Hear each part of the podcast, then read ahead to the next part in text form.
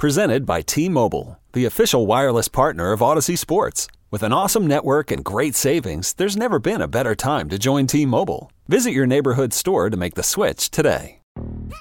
Yo, Trey. Kevin, what's up, man? You know, I've been thinking, what would have happened if the NBA never vetoes the Chris Paul trade to the Lakers and we get CP3 in the same backcourt as Kobe in LA? Well, you get a very happy Jack Nicholson for sure. And the Lakers probably win a bunch more championships. CP3 finally gets a ring or two or three, and the Kardashian empire is forever altered. What did you just say? Hey, everybody, I'm Trey Wingo. And I'm Kevin Frazier, and we're teaming up on a new weekly sports podcast from Wondery, Alternate Routes. As former Sports Center anchors and current sports obsessives, we're consumed by all the what if questions that make being a sports fan so excruciatingly fun. If you're like us, then you also live and die on the fallout from every drop pass. Or play call. Each week on Alternate Routes, we'll take a flashpoint in sports, break down what actually happened, then explore every alternate scenario and the ripple effects it would have caused. Follow Alternate Routes on the Wondery app or wherever you get your podcasts. You can listen early and ad-free right now by joining Wondery Plus.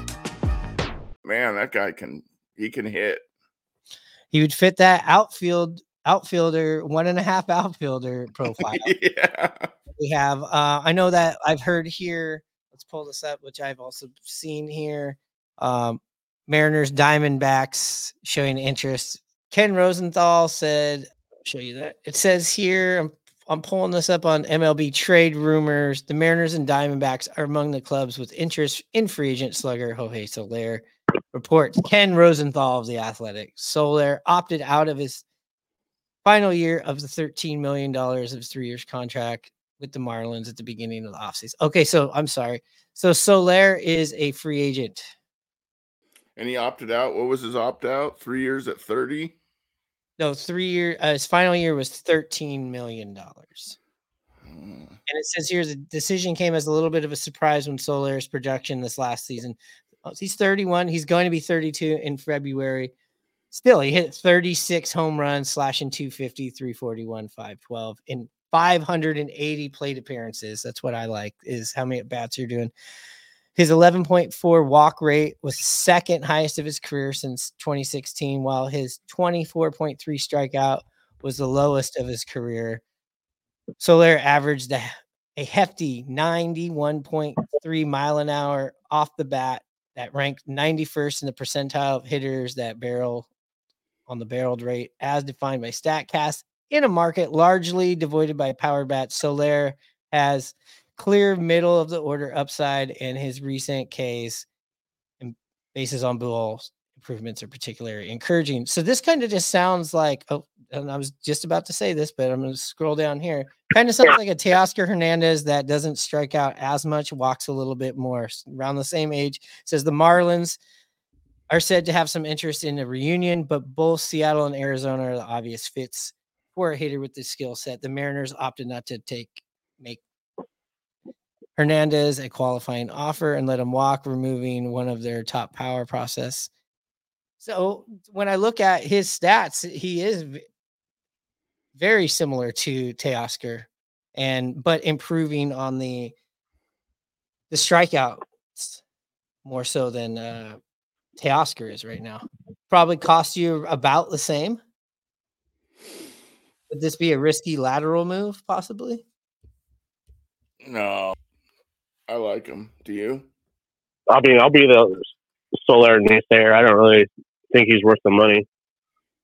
There's other people out there that I think if you're going to spend fifteen million dollars on a guy, uh, there's two other guys I'd rather have than one of Soler.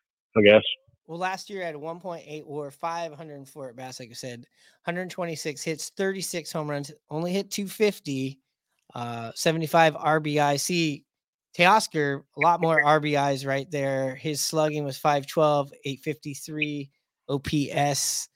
Um, and throughout his career, when you look at the strikeouts, wow, I mean, standard batting, he has gotten, uh, he was one year got an MVP vote. That was in 2019. That's when he hit 48 home runs, but wow, struck out 178 that year.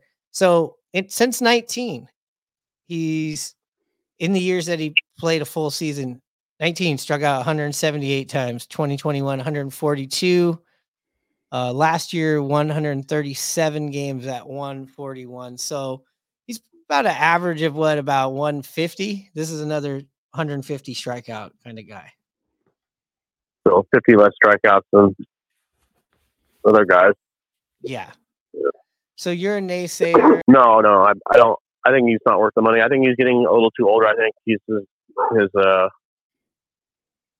10th or 11th year in the league. He's a little bit older, so I'd want to sign uh, some younger younger people for less money. I think And Hannah, not you- sign, but if I if I had to have my choice,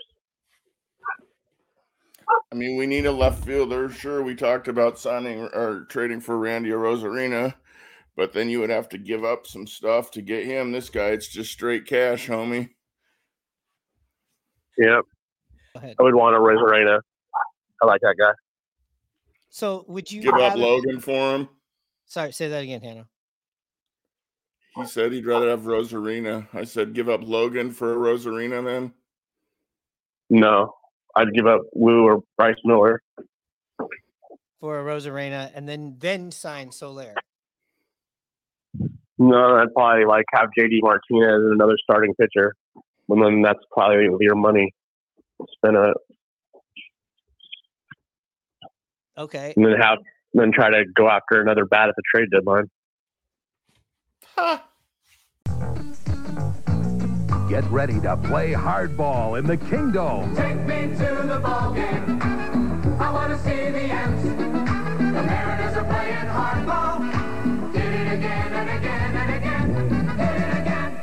Princess Tours, the vacation company, brings you the best show in baseball when the San Diego Chicken plays hardball with the Seattle Mariners and the Baltimore Orioles tonight in the Kingdom.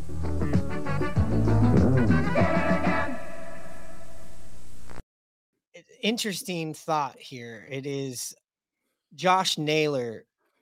It seems like the Guardians have made him available for trade. Obviously, there is a line of people that want him. He's only 26, hit 308 last year, 354, 489, 17 home runs, 495 plate appearances, second straight year of quality production, first base, 124 WRC plus.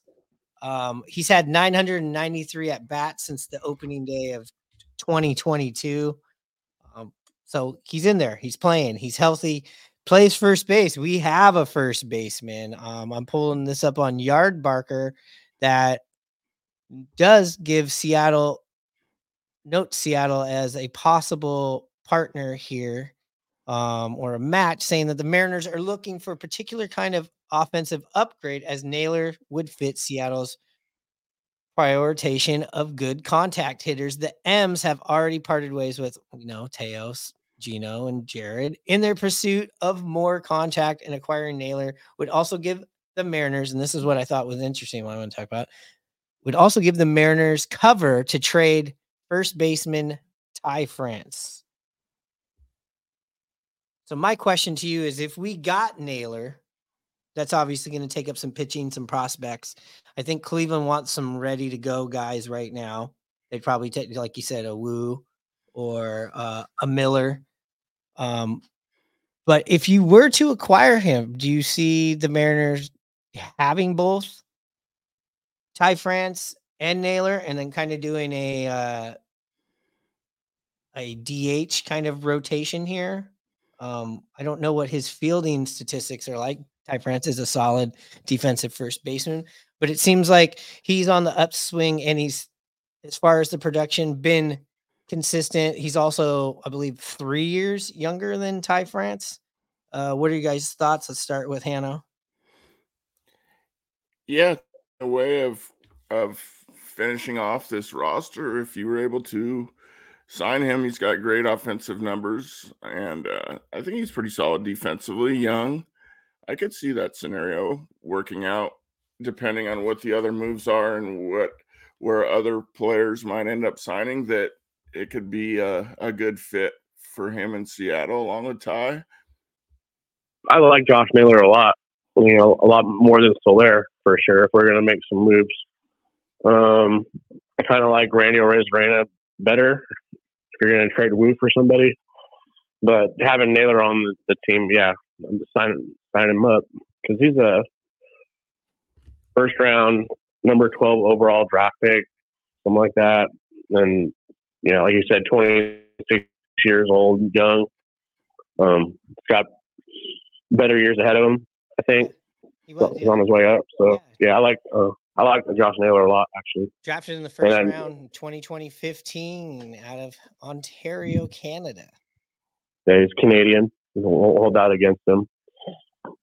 Well, but um, move, move France to third, or is that out of the question now? I I mean, I don't think that's the plan defensively. I think Ty France, well, who knows what he's doing at driveline too. It seems like he's getting in uh better shape, but it seems like he's being kind of he's building himself more for more first baseman type, it seems like with his body type to me, just watching him. But as far as Naylor's projections, uh StatCast or baseballreference.com says his projections uh, for next year, which he'll turn 27 um, in the season. Um, projects him getting 497 or 450 at bats, 18 home runs, 80 RBIs, hitting 282, OPS of 805. God, doesn't that sound like a familiar uh, stat line? That just sounds like a, a healthy Ty France right there at the plate that we used to see in uh, 2021 and 2022. This guy's so much better on the bases. It's not even funny. There is that. Yeah. Should I not be laughing then? Um yeah, as far as uh stolen bases in his career, this guy has 19. I don't know how many Ty France has, negative seven. But uh I mean, this is the guy last year, 97 RBI, 17 home runs in 2022, 20 home runs. So this guy's as far as power, I mean, he's going to be 27. Maybe you'll see a dip in power. This is a around a 20 home run, uh, 80 to 90 RBI guy.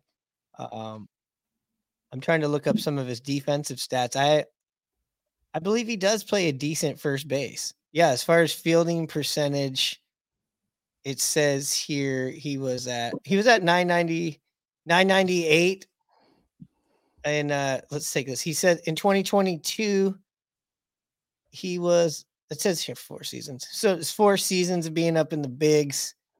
He has a 994 um percentage at first base.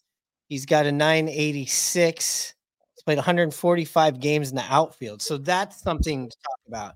There's your one and a half outfielders, too. So this is somebody that can play first base and play in the outfield. So with that, maybe you could put you could still have Ty France on this team and kind of doing a bit of a rotation. Maybe you could see Ty France, JD Martinez, and Josh Naylor in a lineup. I'll take it. Sign me up. Sounds a lot better than what we got going on right now. I think that we could work that within the budget constraints that the that the Mariners have given us because we can make the trade. You get you, can, you trade some pitching, you get Josh Naylor. You sign JD Martinez, some of your uh out of your piggy bank, and then you can grab a serviceable uh some serviceable outfielders. Yeah, Arozarena. That'd be so nice. Oh, there's- man. They're yeah, but- talking crazy. Yeah, we're talking crazy. We want Randy Arozarena. Uh, Hannah, what's your final thoughts on this before we get out of here? No, it's they all improve the club. I just have no faith in this front office in anything until I see it. I just can't I can't really dare to dream like you guys. You're not dreaming. You're not dreaming right now. No, Oh, I, I I can see it, but I can't believe it. Yeah. And what are we going to do? Where are we going to put Pete Alonso when we trade for him? yeah. The polar bear. I mean, if one thing happens, then you can start believing. But we have to see something here. I don't know if we'll see it before Christmas, but it does seem like after Ohtani goes, people have been signing. Some free agents been dropping off. Quite a bit of the pitching Mhm. has, but it doesn't matter. Mariners aren't. in- I saw some interesting uh, trade rumors today um, with the Reds because the Reds just signed some international player that plays infield. So now they have too many infielders. So they're talking about a, a reunion with uh, Noelvi Marte from coming back to Seattle. Wow. And uh, Jonathan Jonathan India too. So yeah, John, if you got a package with India and uh and Marte, it seemed like it could work out because uh Julio and and and Marte have known each other since they're 15 and 16 years old. They're really good friends. Oh yeah. We we we know that. That would be that would, Noelvi Noelvi Marte. that would that would make me feel a whole lot better if we could get that guy back. I mean, that's one of the guys that we have traded here recently that we've we've seen at spring training. We saw when the Mariners played them. He looks like a guy that if somebody's going to pop in the next year or if he's going to get going, it's going to happen here in the next two seasons for this guy. If it if it happens and from what I've seen, I I project this guy to turn into a solid player. Don't what about you, Hannah?